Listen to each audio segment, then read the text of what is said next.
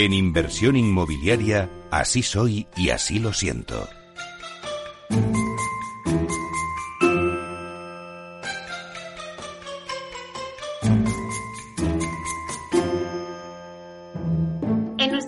Así soy y así lo siento, vamos a conocer el lado más personal de los principales protagonistas del sector inmobiliario. Hoy nos abre las puertas de su casa Mariano Fuentes Serrano, delegado del área de desarrollo urbano del Ayuntamiento de Madrid. Buenos días, Mariano. Muy buenos días, Meli, ¿qué tal? ¿Cómo estás? ¿Cuántos años llevas trabajando en el sector inmobiliario? Pues mira, llevo veintiún años trabajando en el sector inmobiliario. Y la realidad es que casi todo ello eh, trabajando en la empresa privada. Y si no hubieras trabajado en el sector inmobiliario, ¿qué te hubiera gustado ser? Pues mira, esta es una pregunta que me la he hecho muchas veces. La realidad es que eh, mi padre era aparejador, eh, mi familia estaba muy relacionada siempre con el sector inmobiliario y con la construcción, y siempre he pensado y he sabido que me iba a dedicar a esto. ¿Vale? O sea, que, que realmente decirte cualquier otra cosa, quizás no te iba a decir la verdad, porque estaba casi, casi eh, eh, premeditado y previsto desde el principio eh, que me tuviera que dedicar a esto. Y realmente yo encantado, porque siempre ha sido mi pasión. ¿Vivir una vivienda en propiedad o en alquiler? En alquiler. ¿Qué edificio por su diseño y arquitectura le hubiera gustado construir?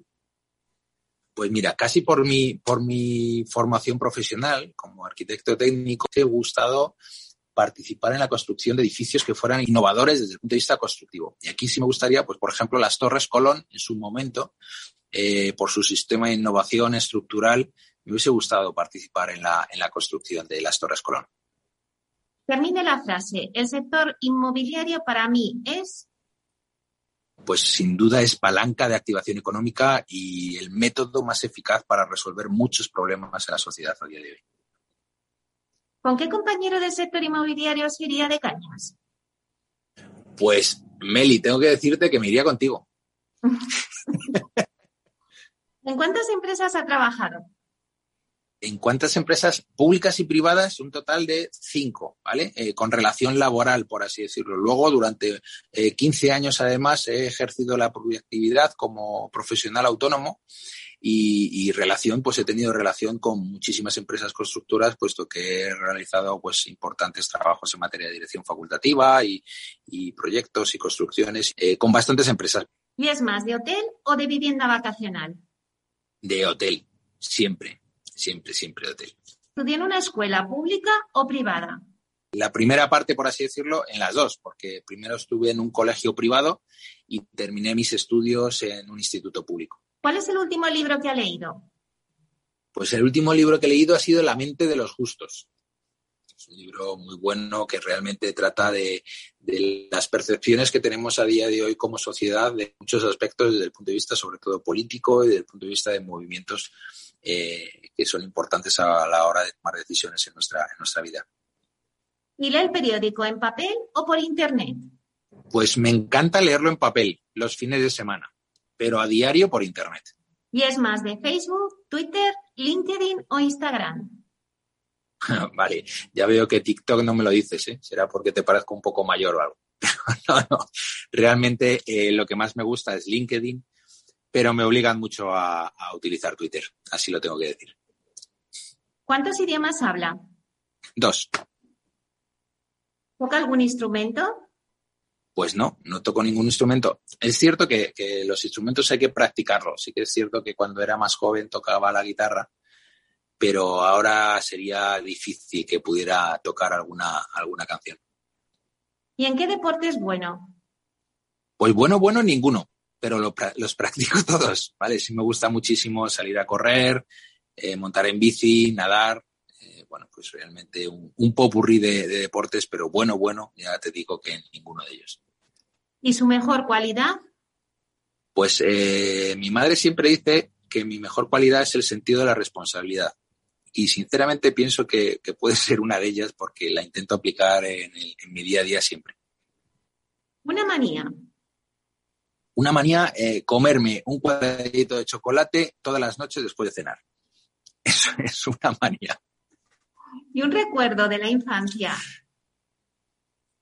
Es un recuerdo de la infancia, eh, estar jugando con mis amigos en la calle al balón y que mi, mi madre me, me llamara desde la terraza para subir a comer. ¿Cómo sería un día ideal para usted? Pues mira, un día ideal para mí es eh, un día, partiendo de la base que haga bueno, ¿vale?, que haya sol, poder disfrutar por la mañana haciendo deporte y luego el resto del día pasarlo con mi familia, irme a comer por ahí y sobre todo enseñarle cosas a... Tengo tres hijos pequeñitos y a día de hoy son pozo de, de, de, de conocimiento, ¿no? Y entonces eh, me gusta enseñarles todo lo que ocurre en el día a día en la ciudad de Madrid, que es maravilloso.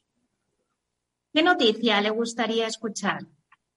Bueno, pues sin duda alguna, cero contagios COVID. Realmente ya no existe eh, este virus y desde el punto de vista profesional, Eh, me gustaría llegar a escuchar la noticia de que se cierra por fin el bosque metropolitano y se termina esta gran infraestructura verde para la ciudad de Madrid. ¿En cuántas casas ha vivido? Cuatro, dos en propiedad y dos en alquiler. ¿Vive actualmente en un piso, chalet o ático? En un piso en el centro de Madrid. ¿Es más de ducha o de baño? Por tiempo de ducha, siempre. ¿Y en su casa tiene calefacción o suelo radiante? Pues, pues solo radiante, te lo tengo que confesar, Meli, sí, sí. Y una calidad, además, eh, muy buena. ¿Y si se pierde, dónde le encontrarían? Pues me encontrarían en mi pueblo, en Cadalso los Vidrios, donde me gusta ir los fines de semana a disfrutar de la naturaleza y de los amigos de toda la vida. Y sobre todo también, pues eso, como te he dicho antes, con la familia. ¿Colabora con alguna O N G? Sí, colaboro con dos O N Ges, con la Asociación Española contra el Cáncer y con la Fundación de Josep Carreras, que creo que es importante, y, y bueno, realmente con, con todas aquellas eh, asociaciones y fundaciones que día a día nos solicitan ayuda en el Ayuntamiento de Madrid, pero de forma personal con esas dos. ¿Y una frase célebre o refrán? Pues célebre no sé si será célebre, pero lo aplico desde hace muchísimo tiempo en mi vida, que es: lo difícil se consigue, lo imposible se intenta. ¿Cómo le gustaría que fuera recordado? Pues, eh, pues mira, como te he estado hablando antes de mi familia, sinceramente me gustaría que me recordara mi familia como un buen padre. Eso es para mí lo más importante. Muchísimas gracias, Mariano, por abrirnos las puertas de tu casa y conocer tu lado más personal. Un verdadero placer. Nada, un placer a ti, Meli, y a todos vosotros. Muchísimas gracias por permitirme también eh, conocerme un poco más.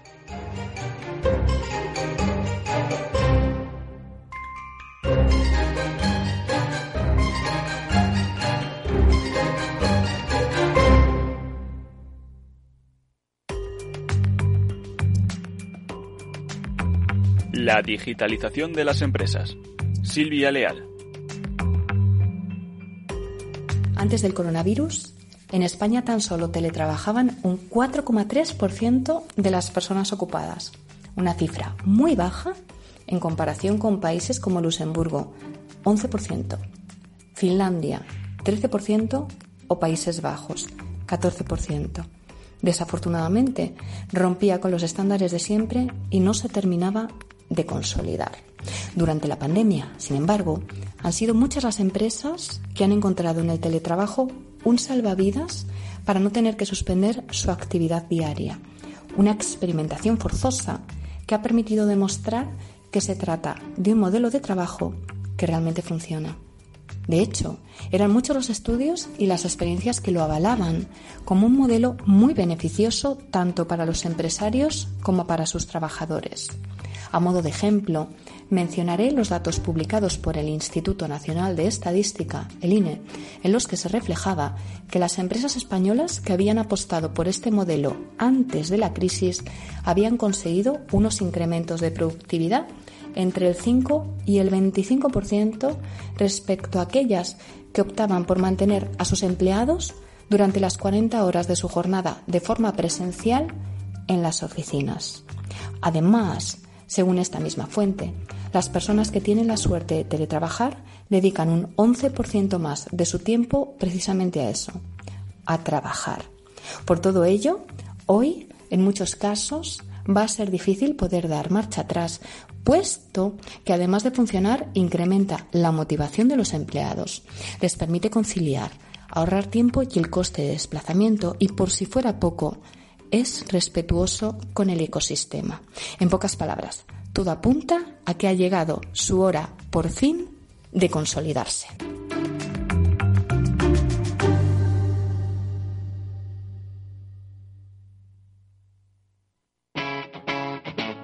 Capital Radio.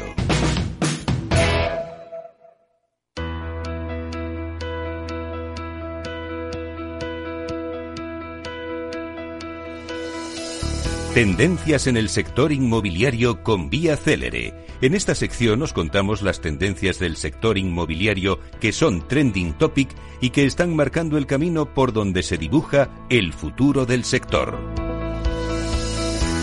En la sección de Tendencias con Vía Célere, empresa especializada en el desarrollo, inversión y gestión de activos residenciales, que ha batido un nuevo récord de entregas en el mercado en los últimos doce meses con dos mil doscientas cincuenta y seis viviendas entregadas, nos ofrece las claves del sector residencial de la vivienda.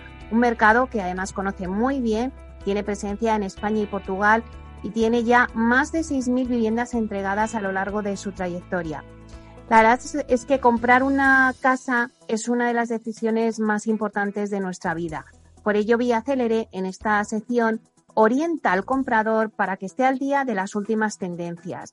Vía Célere apuesta por la innovación y la sostenibilidad como los pilares fundamentales de todos sus proyectos, creando casas de diseño, calidad y confort. Hoy os vamos a contar en la sección de tendencias cómo las maquetas Eh, son tendencia ahora mismo en el sector inmobiliario, y para ello contamos con Leire Garay, que es técnico de marketing de Vía Célere. Buenos días, Leire. Buenos días, Meli, ¿qué tal? Bueno, cuéntanos, ¿qué es una maqueta? Una maqueta, en lo referente al sector inmobiliario, es una recreación o representación a escala de una construcción de obra nueva que se hace con el propósito de proyectar el resultado final de la promoción de la manera más realista posible. Claro, ¿y cuál es la utilidad eh, realmente de las maquetas? La maqueta es una herramienta comercial fundamental, pues la mayoría de nuestros clientes compran sobre plano o cuando todavía la promoción está en construcción. El disponer de una maqueta en la oficina de ventas nos permite explicar el proyecto sobre un modelo tres D, haciendo el proceso mucho más visual y comprensible y permitiendo al cliente ver lo que puede ser su futuro hogar, además del espacio residencial en su conjunto, las zonas exteriores, la piscina, los jardines, etcétera. Y Leire, cuéntanos, ¿cómo están evolucionando hoy en día las maquetas en el sector inmobiliario?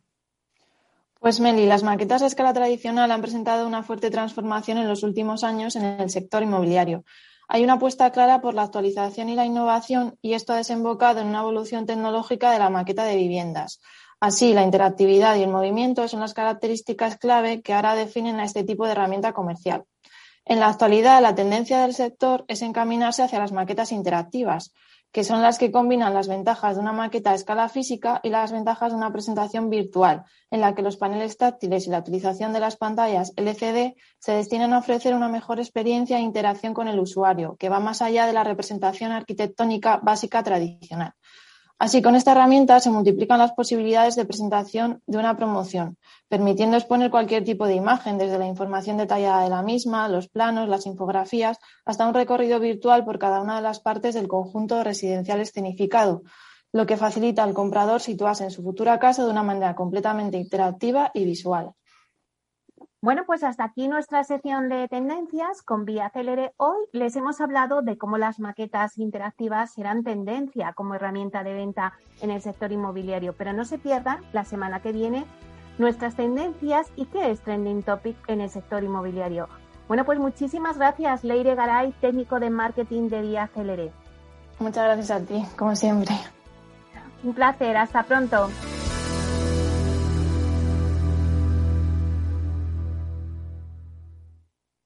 Capital Radio existe para ayudar a las personas a formarse y conocer la verdad de la economía. Los valores que Capital Radio defiende son la verdad, la libertad y la responsabilidad.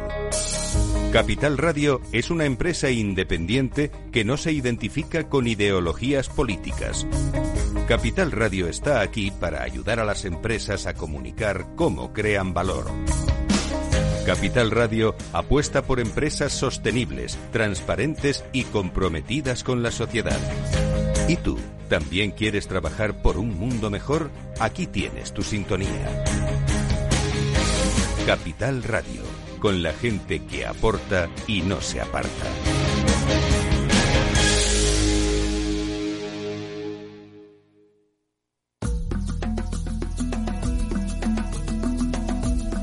Expedición Culmia, con destino tu hogar. Una expedición es un viaje que nos permite explorar e innovar. En esta sección, Culmia, una de las promotoras líderes del sector inmobiliario, nos propone una expedición de diferentes viajes con un único destino, tu hogar.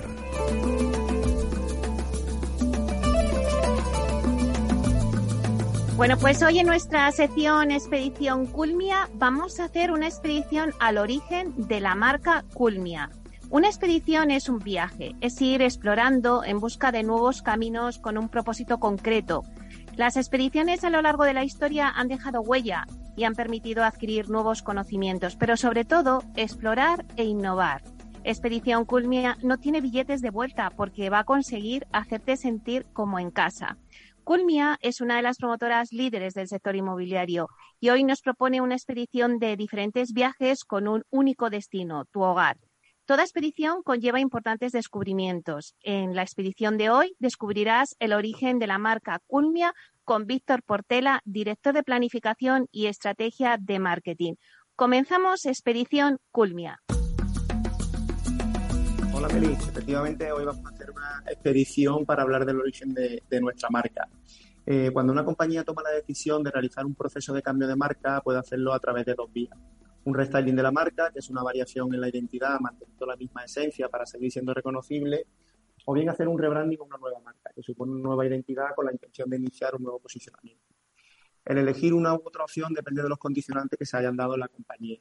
La marca se ha quedado obsoleta, la marca no se adapta a las nuevas tendencias ni a su público objetivo, crisis reputacionales, cambios organizativos, operaciones corporativas o muchos otros motivos que pueden llevar a plantearse este tipo de cambios.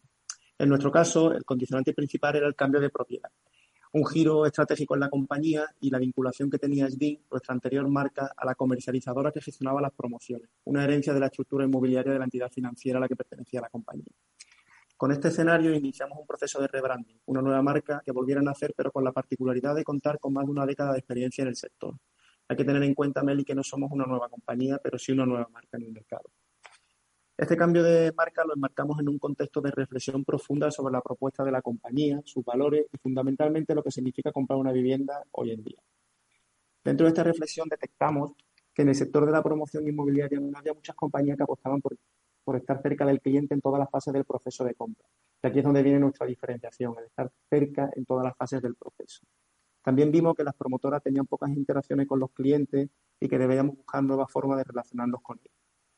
Con toda esta reflexión, reflexión y teniendo muy presente que la compra de una vivienda es una de las decisiones más importantes en la vida de las personas, tomamos conciencia de que era una decisión que representaba un largo camino, a veces complicado, con muchas incertidumbres, con miedo.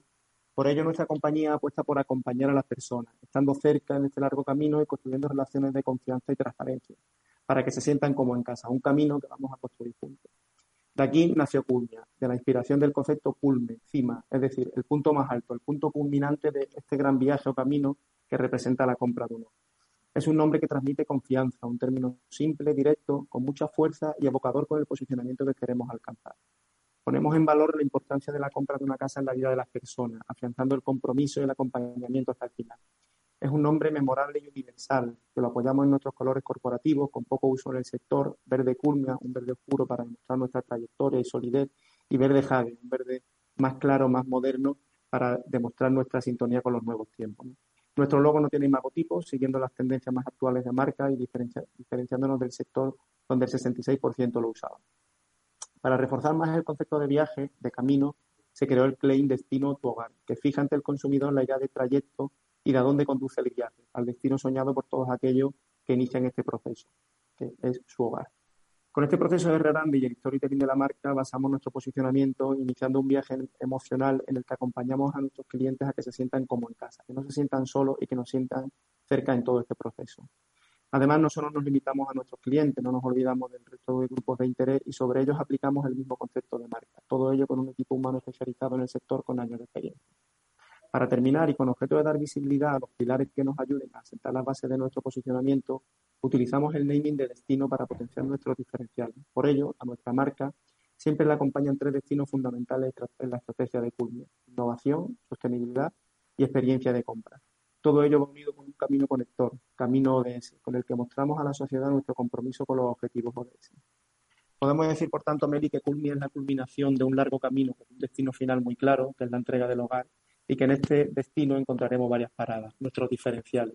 Y en todo este camino, un elemento común que nos acompaña, que es nuestro compromiso con los jóvenes. Bueno, pues muchísimas gracias, Víctor Portela, director de Planificación y Estrategia de Marketing de Culmia, por contarnos el origen de la marca Culmia. Os deseamos mucha suerte y espero que en nuestros próximos capítulos de Expedición Culmia nos vayáis contando más cosas. Un placer. Muchas gracias, Meli. Un placer estar en tu programa.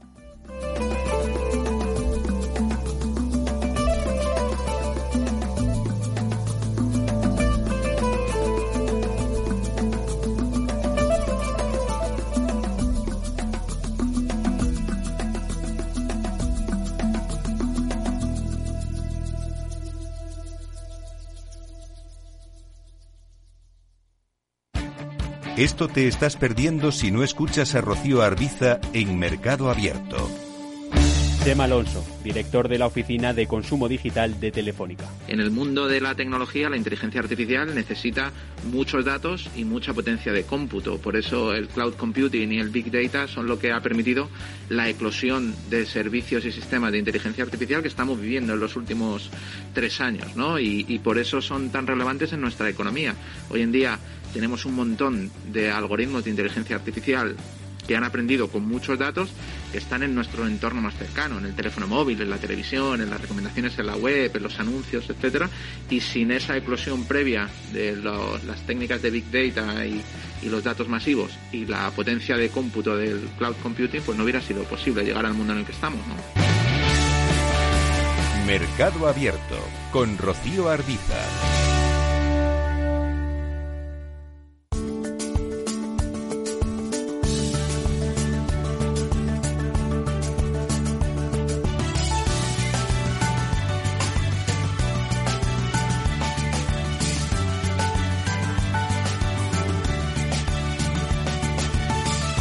mil setecientos ochenta y cinco motivos por los que hasta un noruego querría ser español. Motivo globalizado. ¿A que no sabes cuál fue la primera divisa internacional aceptada por todos los estados para el comercio mundial? Ni idea. ¿Monedas de oro? Pues fue de plata. El real de a ocho español fue la primera divisa internacional aceptada por todos los estados para el comercio mundial. Una moneda, también llamada dólar español, que tenía un valor de ocho reales y que fue acuñada desde mil cuatrocientos noventa y siete. ¿El dólar español? ¿Y se utilizó mucho tiempo? Cerca de cuatrocientos años, hasta el siglo diecinueve, y se aceptaba en todo el mundo, desde Europa y América hasta en lugares tan lejanos como China o Australia. Entonces, ¿el dólar de Estados Unidos procede de una moneda española? Así es. El dólar español fue la primera moneda de curso legal en los Estados Unidos y la base para el actual dólar americano, que aún mantiene el símbolo español de las columnas de Hércules. Ni me lo imaginaba. Pero el real de a ocho español también fue antecesor del dólar canadiense, de numerosas monedas hispanoamericanas, de Filipinas y hasta del yuan chino. Del libro mil setecientos ochenta y cinco motivos por los que hasta un noruego querría ser español.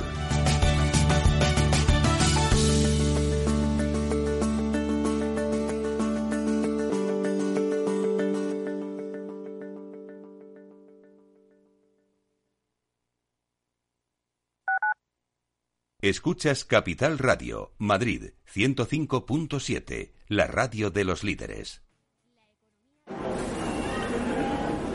Metro de Madrid te lleva de forma segura al trabajo, al gimnasio, al retiro. Un medio de transporte accesible y rápido que te acerca a los lugares y a las personas que más quieres. Ahora y siempre, utiliza el transporte público. Ahora y siempre, muévete en Metro. Metro de Madrid, Comunidad de Madrid. Escucha cada día entre las ocho y las ocho y media de la noche el balance de los deportes con Paco Lloret, la emoción del fútbol y la pasión del deporte en El Balance. Capital Radio.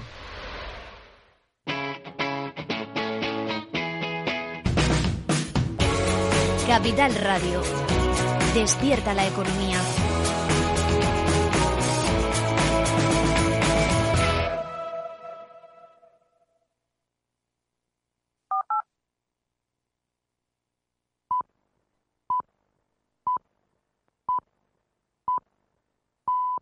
Inversión inmobiliaria con Meli Torres.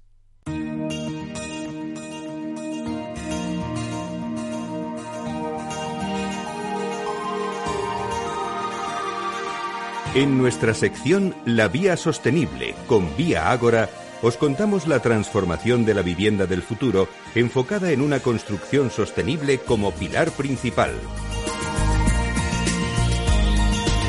Hoy en La Vía Sostenible os vamos a hablar de una de las mayores revoluciones digitales en el mundo de la construcción desde los años ochenta. Es la tecnología B I M o modelado de información de la construcción.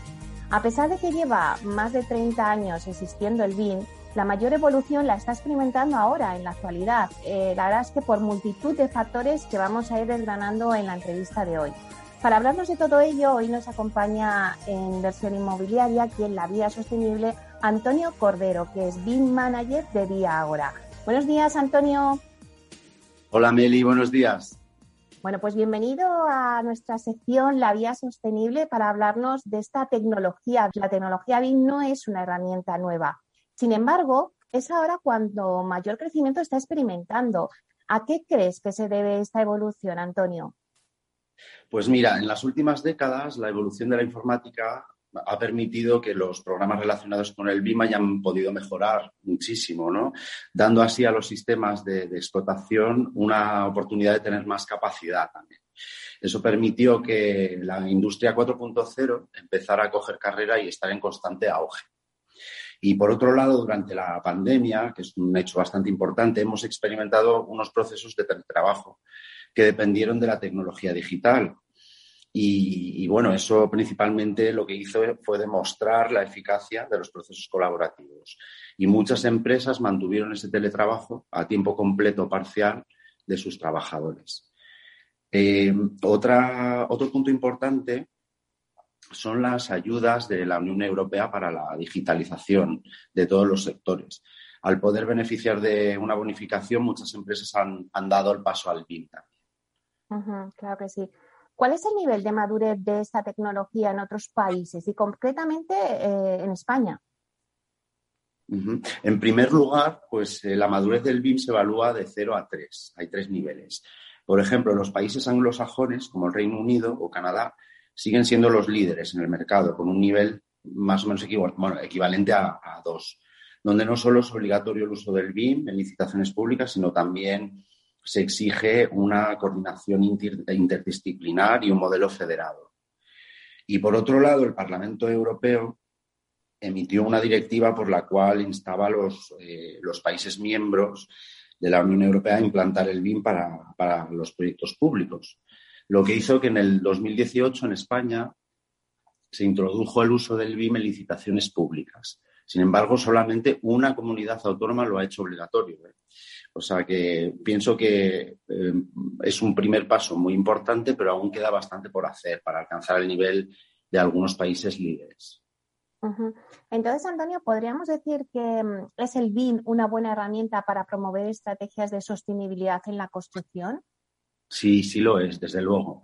La digitalización en general es la mejor opción para una vía sostenible. Sabemos que el sector de la construcción genera una elevada tasa de C O dos y el B I M ayuda a optimizar el, el, el proyecto al proporcionar datos necesarios para la realización de cálculos de energía, pero también mejora los procesos de diseño de energía, ayudando a seleccionar mejores materiales, por ejemplo, y una orientación más óptima del edificio.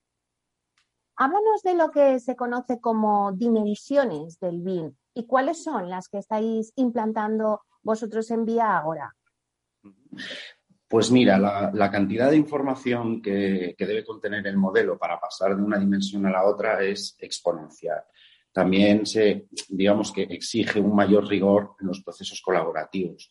En Vía Ágora ya estamos trabajando con unas cuantas simultáneamente, concretamente de la primera a la sexta. Las tres primeras eh, es, digamos, consisten en crear el modelo tridimensional en sí, el que va a contener toda la información que, que permitirá alcanzar las demás dimensiones. Y sin la tercera, digamos, eh, no se puede pasar a las siguientes. La cuarta eh, trata de la programación o el control del tiempo. Y la quinta permite controlar los costes del proyecto. Eh, finalmente... Eh, para, digamos, ir más en el sentido de la sostenibilidad, la, la sexta eh, trata de, esa, de la gestión, ¿no? de, de la sostenibilidad. Y es lo que nos permite hacer el análisis energético y ser más ecoeficientes, pensar más en la economía circular. Uh-huh. Eh, Antonio, esta tecnología, como has señalado, hace más eficiente la producción, ya que permite trabajar sobre un mismo proyecto desde diferentes uh-huh. partes del mundo, a través de una nube accesible para todos los que forman parte de él. ¿Pero qué otras ventajas tiene el B I M? Pues además de permitir una mayor eficiencia en los procesos colaborativos y la comunicación, el B I M también permite detectar colisiones entre disciplinas eh, o ahorrar costes, ¿no? Es, es, es el sentido más, eh, digamos, importante del B I M. Eh, pero también aumenta la seguridad identificando los peligros de la obra antes de que se conviertan en problemas. Uh-huh. Bueno, pues muchísimas gracias, Antonio, por habernos descubierto un poco más esta tecnología B I M y su implementación en los procesos de construcción. Estoy convencida de que seguiremos hablando de su evolución y podrás actualizarnos en breve los progresos que estáis obteniendo en Vía Ágora. Muchísimas gracias. Muchas gracias a ti y buen día. Hasta pronto. Hasta pronto. Antonio Cordero, B I M Manager de Vía Ágora.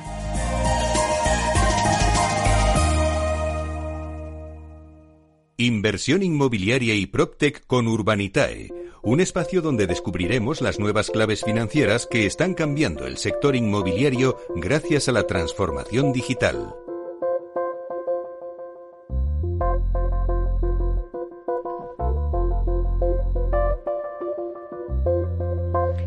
Bueno, pues hoy en nuestro espacio Inversión Inmobiliaria de la mano de Urbanitae vamos a profundizar en las claves financieras que nos ofrece el mercado de la inversión inmobiliaria y para ello contamos con la presencia de José María, de José María Gómez Acebo, director de clientes institucionales en Urbanitae. Hola, buenos días, José María.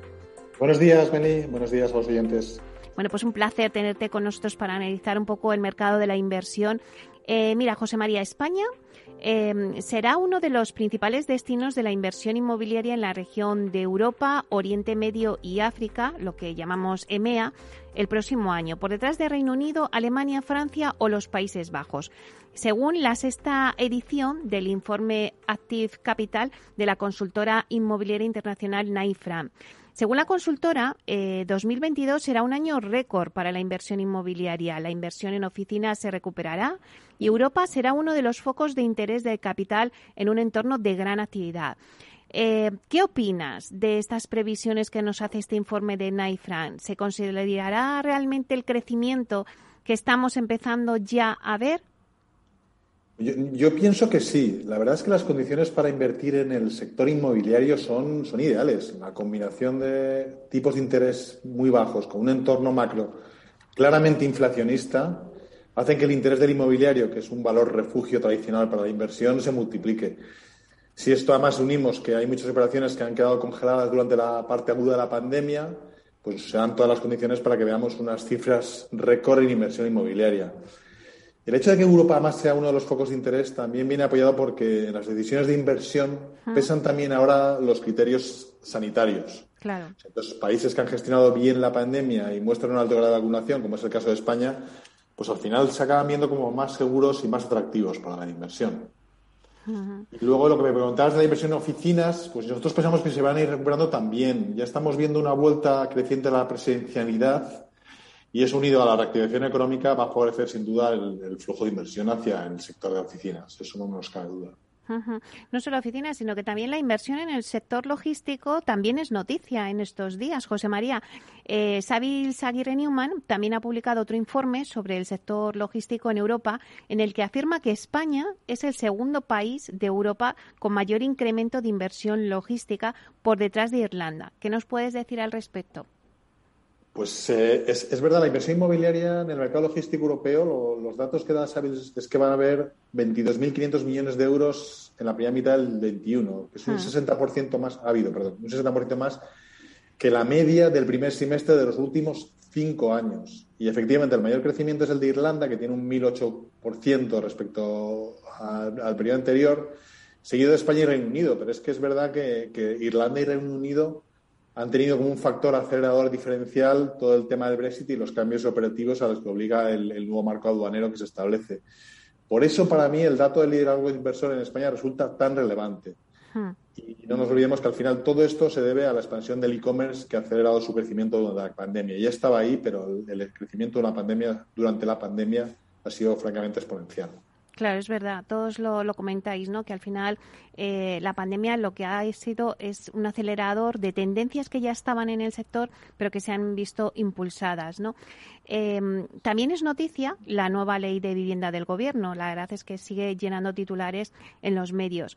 Esta futura regulación puede conllevar importantes cambios y ha provocado, pues ahora mismo que todavía no se ha decidido nada y era un anuncio, pero ya ha provocado cierta alarma en el sector inmobiliario. Entre las principales novedades se encuentra la imposición de límites en los precios del alquiler, en unos casos, las medidas para el abaratamiento en otros y las penalizaciones a lo que es la vivienda vacía. Muchos afirman que la normativa puede provocar un auténtico shock en el sector de la promoción residencial. No sé si será para tanto, pero algunos dicen que incluso se podrían paralizar muchos proyectos de obra nueva y esto, pues al final, lo que deriva es en un encarecimiento de la oferta existente. No sé qué piensas tú sobre esto, José María. Pues la verdad es que es un riesgo muy real. Estoy muy de acuerdo con lo que dices. A veces parece olvidarse que en el sector de la vivienda, como en cualquier otro de la economía, la formación de los precios se basa en un equilibrio entre oferta y demanda. Claro. Si tratas de intervenir en el mercado poniendo restricciones o limitaciones a la oferta, lo que acabas generando es una reducción de la misma, ¿no? Y, por tanto, una subida de precios por una mayor, ma, mayor demanda que oferta. Yo, además, me gustaría hablar un poco de lo que es la pieza de Caza Mallorca, la que todos quieren eliminar y que se ha convertido en el malo de esta película, que es el, lo que han llamado con bastante poca fortuna los fondos buitre. Hmm. Yo creo que es bueno que la gente sepa de qué estamos hablando. Estos son fondos que invierten dinero, dinero que puede ser de cualquier inversor, porque son fondos eh, abiertos a toda la clase de inversores, que invierten en edificios nuevos para explotarlos en régimen de alquiler. Lo hacen de forma profesional y eficiente y entonces acaban consiguiendo rentabilidades que están en torno al tres a cuatro por ciento cuando consiguen ocupaciones del noventa al noventa y cinco por ciento. O sea, repito, tres a cuatro por ciento. Yo no sé si eso de verdad se le puede llamar buitre, porque es que además esto lo consiguen a base de construir viviendas eficientes y de mantenerlas adecuadamente, sin costes de gestión disparados, cuando realmente es, es mucho más eficiente gestionar un parque de viviendas que una solo, que es lo que hace habitualmente un particular. Entonces, al final son ellos los que están haciendo que exista oferta en el mercado. Y, y no nos olvidemos que estamos haciendo bastante menos vivienda de la que el mercado re- de, demanda, ¿no? Ya vivimos con la resaca desde, de, de la crisis de dos mil ocho y desde ese año dos mil ocho nunca se han hecho por, viviendas por encima de los ochenta y cinco mil al año en España, cuando los cálculos que, que hace Banco de España es que se necesitarían en torno a ciento veinte mil viviendas nuevas en España cada año. Es decir, estamos produciendo menos vivienda de la que se necesita. Eh, y luego, además, estas trabas, estos fondos, yo, yo lo que me gustaría es, es incidir otra vez en que no es, esto no es una especulación teórica de lo que puede llegar a pasar. Es que tenemos ya la prueba de lo que está pasando en Barcelona. Claro. La obligación de dedicar uno de cada tres pisos de las nuevas promociones en vivienda social ha provocado una caída de más del cincuenta por ciento de nuevas promociones en, en, en la ciudad. Esto es una auténtica barbaridad, cuando precisamente lo que hace falta es vivienda, ¿no? Uh-huh. Es decir, sí, yo creo que en España se necesitan miles de viviendas nuevas en alquiler para, para satisfacer la necesidad de un porcentaje creciente de españoles. Y si vemos las cifras concretas, eh, se estima que en Europa se va a invertir en residencial en torno a sesenta mil millones de euros y en España serían cerca de tres mil millones de euros anuales, que son a los que estas nuevas, esta nueva legislación quiere poner freno, quiere limitar, no sé si lo quiere, pero desde luego lo está consiguiendo y hay algunos fondos que simplemente por esta incertidumbre regulatoria han sacado a España de su mapa de destinos de inversión. Uh-huh. Eso es muy importante, es muy importante lo que estás diciendo, que ya hay algunos que han sacado a España de su mapa de destino de inversión. Correcto, sí, sí. Nosotros, la verdad es que desde Urbanitae este entorno paradójicamente nos ayuda, porque al final, si hay falta de oferta, los precios suben y nuestras rentabilidades en las operaciones todavía mejoran más, ya. aún más. Pero yo, nosotros es que pensamos que no es nada sano para el país que se desarrolle, que se limite la forma que se quiera hacer el desarrollo de nuevas viviendas y que se pongan trabas de inversión de la forma que se está haciendo. Es un uh-huh. error y lo acabaremos pagando. Sí, sí. Y bueno, y me ha, también me ha llamado la atención las cifras que has dicho, ¿no? sesenta mil frente a las tres mil viviendas de aquí de España. Sí, es importante. Eso. Sí, yo... Dime, dime. Bueno, José María, y ahora ya que hemos hablado un poquito del entorno macro general, vamos a Urbanitae, si te parece. Eh, bueno, la verdad es que tenemos que empezar por una magnífica noticia. Ayer cerrasteis el proyecto que teníais en marcha en Tenerife, la promoción de una de una de un residencial por valor de cinco millones de euros, que supone el mayor proyecto de crowdfunding inmobiliario que se ha hecho en España. Bueno, primero, felicidades, pero segundo, ¿cómo se ha desarrollado la operación? Pues sí, la verdad es que estamos muy orgullosos de, de haber eh, conseguido financiar este proyecto. Eh, nuestra base inversora nos ha acompañado una vez más, y eso que en este caso hemos tenido que dejar fuera por normativa, la, por la normativa de C N M V que regula las plataformas de financiación participativa, los inversores no acreditados no pueden invertir en proyectos de más de dos millones de euros, y esta era de cinco. Aún así, hemos, nos han acompañado seiscientos ochenta inversores que para ello pues, han podido analizar pues, todas las características del proyecto, la licencia, la ficha catastral, el plan financiero, etcétera. Incluso les pusimos, eh, la, les dimos la oportunidad de participar en un webinar con el promotor y contestar a todas las preguntas que pudieran tener. La verdad es que es un proyectazo. Nosotros esperamos sacarle en torno a un treinta a treinta y cinco por ciento de retorno en, en un plazo de unos dos años, dos años y dos meses. Y, y está un poco en la línea de lo que queremos seguir ofreciendo a nuestros inversores, proyectos sólidos, muy bien armados y con rentabilidades sobresalientes. Uh-huh. ¿Pero qué supone eh, para Urbanitae eh, estar en el mayor proyecto, haber realizado el mayor proyecto de crowdfunding inmobiliario que se ha hecho en España? Supone que eh, podemos decir que el crowdfunding ya se ha consolidado como, como la alternativa a la financiación tradicional. Pues eh, supone que los inversores efectivamente nos están acompañando en, ese, en esa creencia de que tenemos eh, eh, una fuente de financiación para las, las empresas, para los promotores, alternativa, eh, que les permite compartir los beneficios con ellos y sacar rentabilidades interesantes. Y en un contexto en que los promotores precisamente lo que están encontrando son dificultades para financiar sus operaciones por las restricciones eh, bancarias y por el contexto de incertidumbre que estamos todos viviendo. Por Ajá. tanto, la financiación alternativa está aquí para quedarse, y Urbanitae se ha convertido en un player muy relevante en este sector. Ajá. Eh, además, esta tarde abrís un nuevo proyecto, José María, que bueno, pues consiste en el desarrollo de dos promociones, setenta trasteros en San Sebastián de los Reyes y cuatro viviendas en Alcalá de Henares, con una rentabilidad total estimada del diez por ciento en diez meses. Avánzanos un poquito cómo es estos dos proyectos, porque la verdad es que yo creo que pueden ser muy interesantes para, para el inversor, ya que bueno, pues estas rentabilidades no las, no las obtienes ni siquiera con el bono.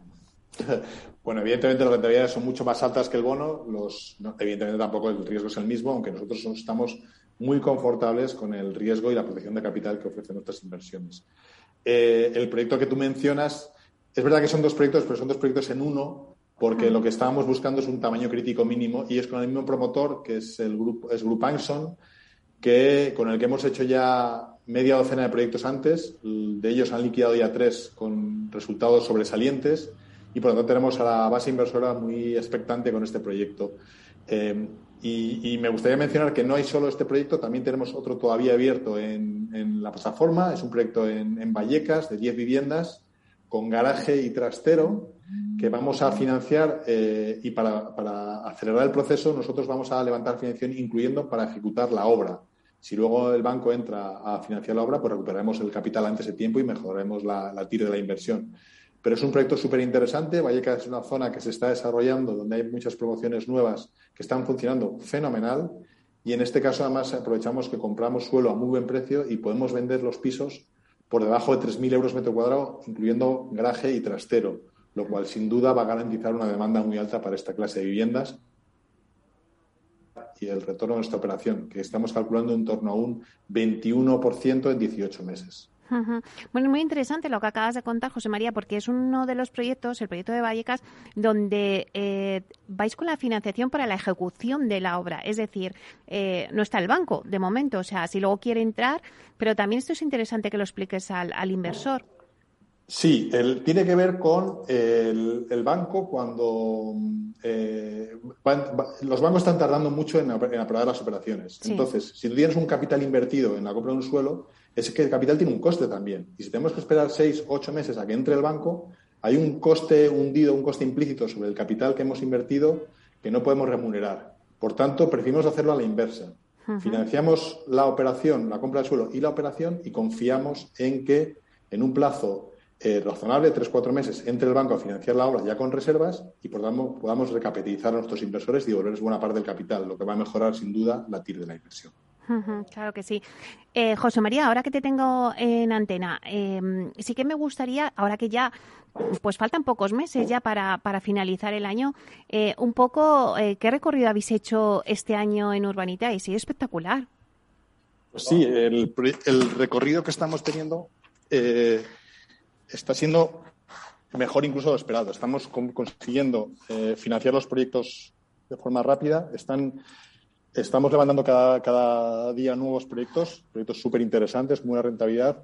Y si teníamos alguna duda sobre la capacidad de nuestra base inversora de seguirnos con el proyecto de Tenerife y con los cinco millones de, de financiación levantada, eh, nos ha confirmado que los inversores siguen con nosotros, nos apoyan cada vez más y que vamos a poder seguir ofreciéndoles oportunidades que nos, que nos llegan cada día al mercado.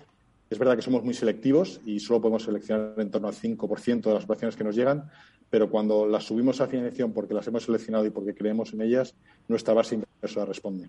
Uh-huh. Bueno, pues la verdad es que felicitaros porque eh, no solamente habéis conseguido el proyecto de, de Tenerife eh, acabarlo, sino todos los que habéis hecho a lo largo de, de este año. Así que eh, os deseo suerte para estos que nos has anunciado, tanto los setenta trasteros en San Sebastián de los Reyes y cuatro viviendas en Alcalá de Henares, como el que tenéis también todavía en la plataforma de, de Vallecas. Así que pues te esperamos pronto, la próxima semana, para hablar de, de inversión. Muy bien, pues muchas gracias y encantado. Muchísimas gracias, José María Gómez eh, de Urbanitae. Muchísimas gracias. Adiós. Hasta pronto.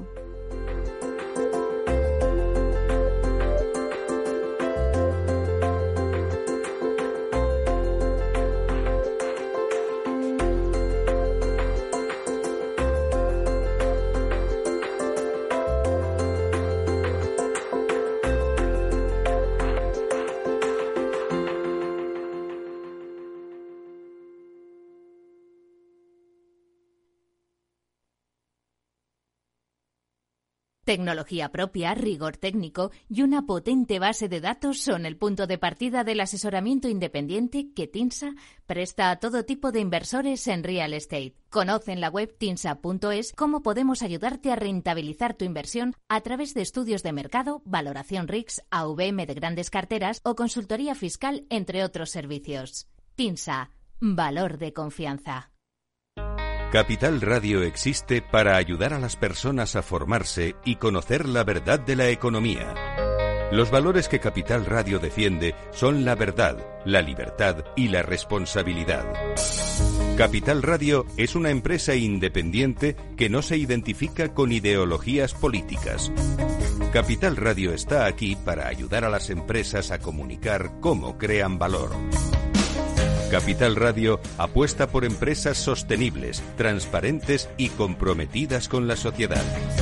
¿Y tú también quieres trabajar por un mundo mejor? Aquí tienes tu sintonía. Capital Radio, con la gente que aporta y no se aparta.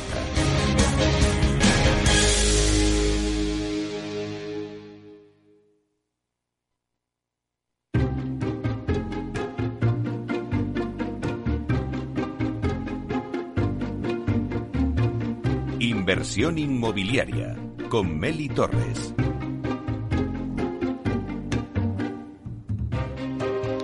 Bueno, acabamos de conocer todas las noticias que se cuecen en el mundo PropTech con Urbanitae y ahora en breve a las doce tendremos el informativo y después del informativo el debate. Hoy el debate lo vamos a centrar en las claves para afrontar con eficiencia el plan de rehabilitación con los fondos Next Generation. La verdad es que llevamos meses escuchando noticias sobre la oportunidad que va a suponer para el sector inmobiliario los fondos europeos y la revolución que va a suponer en el parque de viviendas nacional.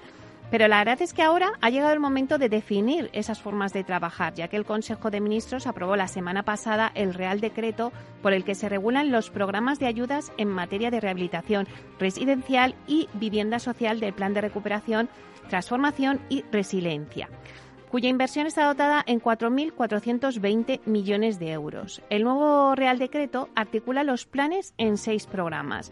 Los cinco primeros están vinculados a las actuaciones en materia de rehabilitación y el sexto está vinculado al impulso de la construcción de vivienda en alquiler social. Bueno, pues nos preguntamos cuál va a ser el impacto de los fondos europeos en el sector inmobiliario.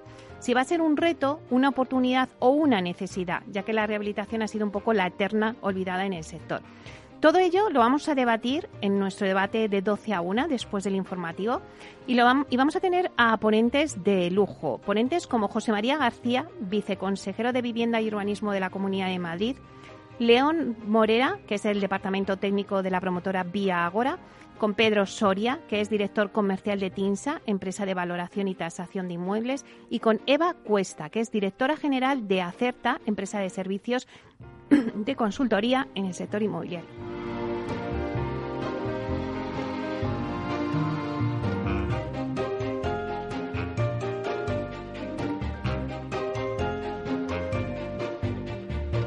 Bueno, pues todo esto lo tendremos ahora después del informativo de las doce. Comenzaremos este debate súper interesante que no os tenéis que perder. Así que no os mováis y comenzamos en breve.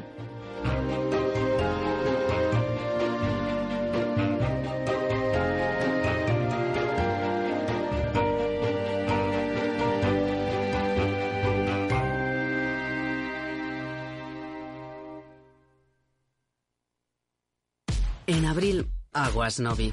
El cambio climático lo ha cambiado todo y los riesgos son más imprevistos, como las sequías o el pedrisco. Por eso necesitas un seguro que garantice tu tranquilidad. Y ahora es el momento de contratar tu seguro de herbáceos. Contrátalo ya y llévate una bonificación del cinco por ciento. Agroseguro. Trabaja sobre seguro. Somos Mazapanes Barroso. En nuestra empresa elaboramos productos con ingredientes seleccionados siguiendo una tradición artesana transmitida de generación en generación desde hace más de un siglo. Te llevamos el auténtico mazapán artesano de Toledo a tu casa. Nos esperan fechas muy especiales en las que no puede faltar en tu mesa. Compra tus dulces favoritos en nuestra tienda online doble u doble u doble u punto mazapanes barroso punto com o llamando al teléfono noventa y dos, quinientos treinta y cinco, treinta y uno cuarenta y nueve. Disfruta del auténtico mazapán con Mazapanes Barroso, maestros artesanos con tradición y calidad desde mil ochocientos noventa. Solo hasta el domingo veinticuatro de octubre, todos los juguetes de Hipercor tienen un cuarenta por ciento de regalo. Muñecas, peluches, coches, juegos de mesa. Todos con un cuarenta por ciento de regalo. Que podrás utilizar en una próxima compra en cualquier departamento de Hipercor. Aprovechate, solo hasta el domingo. En Hipercor y en hipercor punto es. Consulta condiciones. Capital Radio Madrid, ciento cinco punto siete. Metro de Madrid te lleva de forma segura al trabajo, al gimnasio, al retiro. Un medio de transporte accesible y rápido que te acerca a los lugares y a las personas que más quieres. Ahora y siempre, utiliza el transporte público. Ahora y siempre, muévete en Metro. Metro de Madrid, Comunidad de Madrid. Si te gusta la cocina gallega de siempre, en el Mesón Gallego uno y el Mesón Gallego dos encontrarás los mejores pescados y mariscos de las costas junto a recetas de la Galicia interior, además de las carnes de Sanabria y los mejores embutidos de Zamora y nuestra terraza. Te esperamos en la calle Muller treinta y cinco, teléfono noventa y uno, quinientos setenta y nueve, treinta y seis veintitrés y en la plaza de la Remonta trece, teléfono noventa y uno, quinientos setenta y nueve, cero siete sesenta y nueve. Una recomendación del programa gastronómico Mesa y Descanso. Gráficas Naciones. Más de cincuenta años de experiencia en el sector de las artes gráficas. Apostamos por la última tecnología tanto en impresión offset como en digital y gran formato. Realizamos todo tipo de impresión. Tarjetas de visita, folletos, libros, vinilos, decoración y montaje de stands. Más información en el noventa y uno, seiscientos veintinueve, veintiuno cuarenta y cinco o en gráficas naciones punto es. Disfruta de la mejor cocina gallega en Montes de Galicia. Todo un clásico moderno en el barrio de Salamanca. Disfruta de la variada dieta atlántica, de las mejores carnes y pescados tratados con respeto y transparencia y regados con una de las mejores bodegas de la zona. En grupo, en familia o en pareja, Montes de Galicia te ofrece el espacio perfecto en cada ocasión. Los robots escuchamos Capital Radio. Es la radio más innovadora. Oímos a Saragot con Luis Vicente Muñoz. Ahí le has dado. Esto es Capital Radio. Di que nos escuchas.